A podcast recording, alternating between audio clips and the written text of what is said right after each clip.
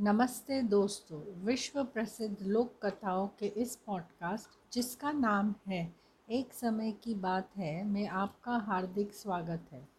मैं हूँ आपकी होस्ट नमिता खुराना।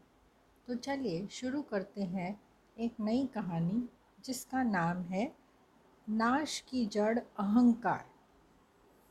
एक समय की घटना है एक बूढ़े आदमी ने अपनी बहुत सी संपत्ति अपने पुत्र के नाम कर दी। उसने अपनी वसीयत में लिखा कि उसकी सारी संपत्ति उसके मरने के बाद उसके पुत्र की ही हो जाएगी और वसीयत करने के कुछ दिन बाद ही उसकी मृत्यु हो गई। संपत्ति इतनी अधिक थी कि उसका पुत्र और आगे आने वाली सात पुष्टि तक भी आराम से बैठ बैठ बिना कोई काम धंधा के खा पी सकती थी।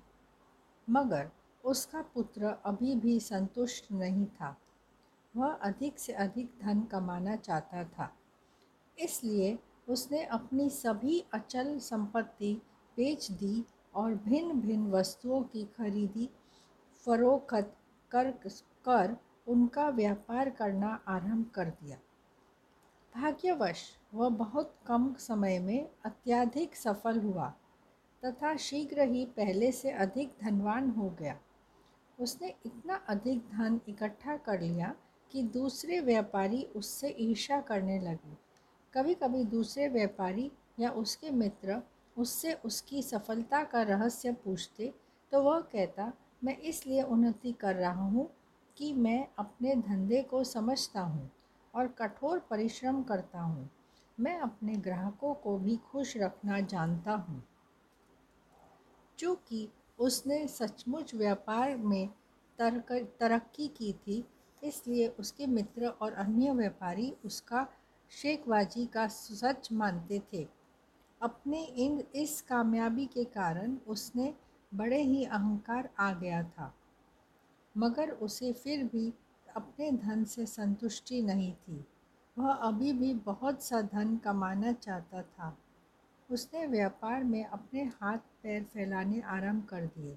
आरंभ में तो उसे व्यापार में लाभ हुआ, मगर उसका अहंकार इतना बढ़ गया था कि भाग्य की देवी उससे अप्रसन्न हो गई। उसे व्यापार में घाटा होने लगा। पहली घटना तब हुई जबकि माल से भरा उसका समुद्री जहाज़ डाकुओं ने लूट लिया। दूसरी घटना में माल से लदा जहाज़ अरब सागर में डूब गया। उसके भाग्य में कुछ न कुछ अपशुगन हो, उत्पन्न हो गया था। तीसरी घटना ने उसे बिल्कुल ही उखाड़ फेंका। वह दर दर का भिखारी बन गया। उसका सारा व्यापार चौपट हो गया। उसकी यह दूरदर्शा देखकर उसके मित्रों ने पूछा, भाई, तुम्हारे यह दूरदर्शा आखिर कैसे हुई? इस पर उसने अपने भाग्य को कोसा और कहा, क्या बताऊँ, किस्मत ने साथ नहीं दिया। भाग्य की देवी उसकी बात सुनकर अप्रसन्न हो गई। वह साक्षात उसके सामने प्रकट होकर बोली, तुम सचमुच बहुत अकृतज्ञ हो।